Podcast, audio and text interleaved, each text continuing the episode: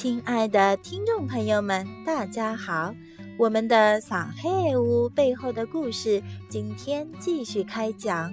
上一期我们讲了一句上海话俗语，叫“大闸蟹坐飞机，悬空不知脚”。今朝阿拉继续来讲讲这个大闸蟹的故事。讲到这个大闸蟹。撒黑宁真的是特别热衷的，每年都要吃掉不知道多少吨大闸蟹，而且啊，价格也水涨船高。在以前呢，除了战争年代物资稀缺导致大闸蟹金贵外，其他时间还是比较亲民的。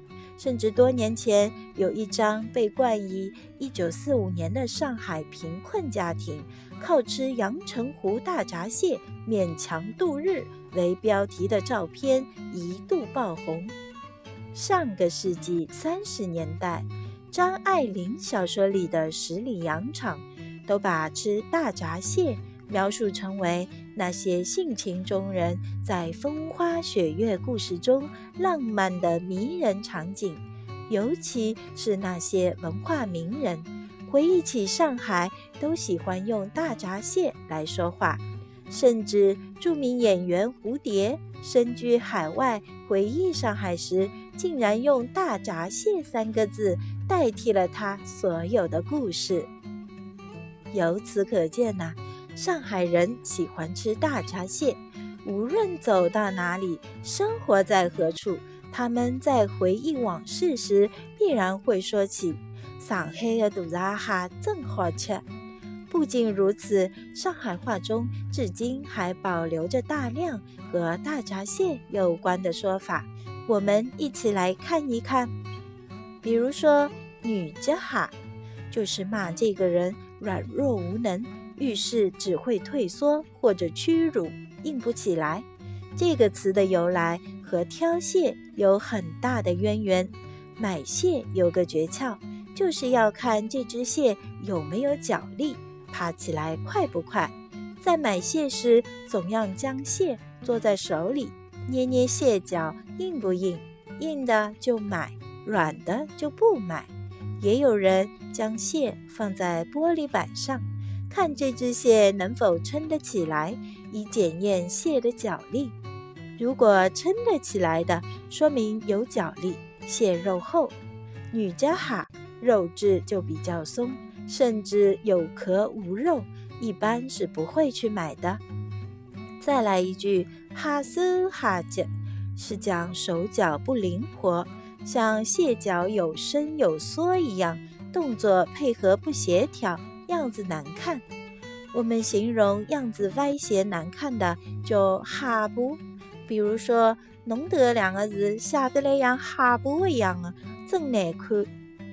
还有一种说法叫“哈吉”，引申为喽啰，下级帮凶。那一只哈吉贝特，伊就变成了一个光杆司令，就是没哈吉，就剩下了一只哈嘟嘟，就是说只剩了一个蟹身体，动弹不得，只差一口气，比喻自助无力，成了孤家寡人，没有人愿意帮助这个人。我们还听到过。嘻哈一只，它呀有三层含义。第一种是说身体疲惫不堪，不能动弹了。比如说，哎，我做了一天的重生活，到了黄昏头，床浪向一倒，嘻哈一只，就是说他已经累得都不能动了。第二种意思呢，是说把事情办糟糕了，不可挽回。第三种是指一切没有指望，束手无策了。我们还听到过“叫呼子吃嘻哈，这这好”。上海人都知道撑脚的死蟹不能吃，但乞丐不管呢，有的吃，他总是觉得是好的。这句上海话常常比喻要求比较低，样样都接受。我们上次说的“大闸蟹坐飞机，悬空不知脚”，还有一个类似的俗语，叫“大闸蟹穿淮海路，横行霸道”。上海还有一个气象谚语：“哈不高要发大水”，你有没有听到过“老哈当咚，小哈受用”？就是讲儿孙辈坐享父辈所创的这个福。不过指没志气的子孙，就是指一哈不是一哈。比如一个不如一个，坐吃山空，三代而亡。相反，有本事的小人，忽有忽路，哈有哈路。一个一个都各自有各自的法道或者门路，后来各显春秋。不过要提醒上海话的初学者，“裸哈”这两个字要慎用。这是什么意思呢？以前呢，上海人是用“谢”来代表女性，称年纪轻的小姑娘为“秀哈”，称年老的太太们为“裸哈”。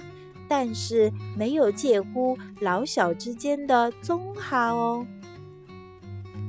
哈阔网，相信你也吃到过吧？食色性也。上海小吃里有一种状似蟹壳的饼，就叫哈阔网。这是因为它上面一层皮的颜色，就像烧熟的蟹壳的颜色。现在还有个新的蟹的名字，就是拿外头捉到的蟹摆到阳澄湖水里去浸个几天，就会摇身一变，改变籍贯。大家叫它们打油哈，或者打家哈。最后，上海哪里人说到吃大闸蟹最小气呢？嗯，对了，是崇明人。为啥呢？他比如会说：“伊今朝要请侬吃虾，但是又跟侬讲，我不准备买虾，就请侬吃虾。”你听懂了吗？原来啊，崇明话里的“啥”也读作“哈”，是第二声。其实上海不只是崇明话这样说，奉贤、松江、蟹和“啥”这两个字也发同样的音。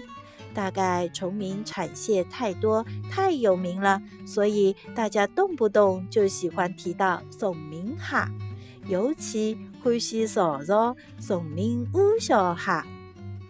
好了，听众朋友们，今天说了那么多的大闸蟹，你是不是馋涎欲滴了呢？不过大闸蟹还是要等到秋风起才肥美哦，现在嘛，可以去吃吃小龙虾啦。听众朋友们，今天的节目就到这里啦，我们下期再见吧，再会喽。